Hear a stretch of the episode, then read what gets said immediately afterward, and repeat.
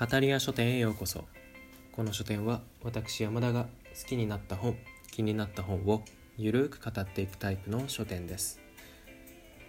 実際の販売は行っておりませんので気になる本があった方は地元の書店さんでお買い求めください。それでは本日もごゆっくりお過ごしください。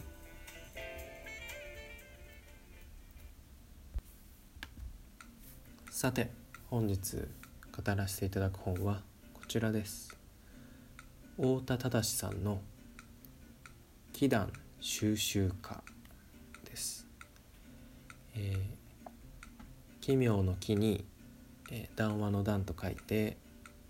祈願ですね。そうした祈願を集める、えー趣味を持った男の人とその助手がやっているお店に、えーいろいろな人が足を踏み入れて自らが持つ奇妙なお話を披露するという、えータイプの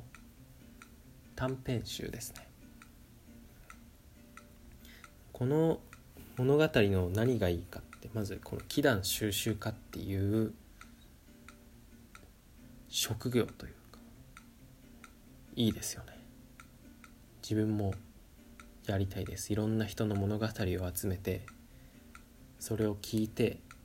えーそれに対してそのまあある意味その助手が安楽椅子探偵で、えー、祈願収集家の男の人が、まあ、ワトソン役というかそういった関係性の2人なんですけれども、えー持ってきた話に対して推理を巡らすと。でお決まりのパターンでその男の人が「それは確実に木なんだね」と奇妙なお話でもう現実には起こりえない物語だというふうに囃し立てるんですけれども、えーそれに対して助手がクールに、えー推理をしていくと。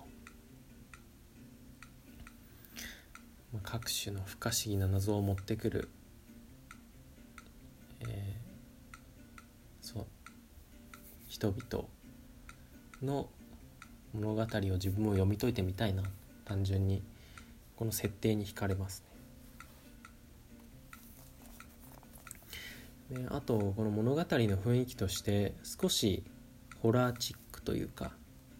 まあ、祈願なので必ずしも論理的に展開されるミステリーとまた少し違った雰囲気の物語が味わえるのもこの短編集の大好きなところです。あとは、えーこれも英語訳が表紙についてるんですけど「All for a Weird Tale」祈願にあ全ては祈願のためにですかね。まあ祈願収集家という、えー英語訳であると同時に自分はこのタイトルにもまた勝手に深読みをして、深い意味があるなと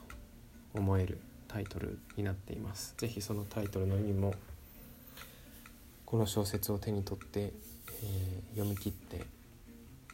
確認していただきたいところです。さてえー あとこれは完全に私事なんですけれども本日より仕事でヨーロッパに来ています。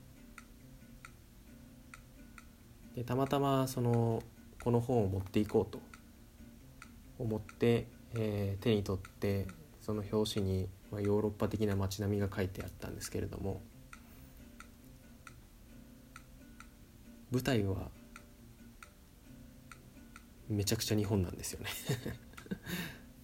飛行機の中で読んでてそこも面白いなと思いました。以上です。それでは本日はこの辺りで。本日もご来店誠にありがとうございました。またのお越しを心よりお待ちしております。それでは失礼いたします。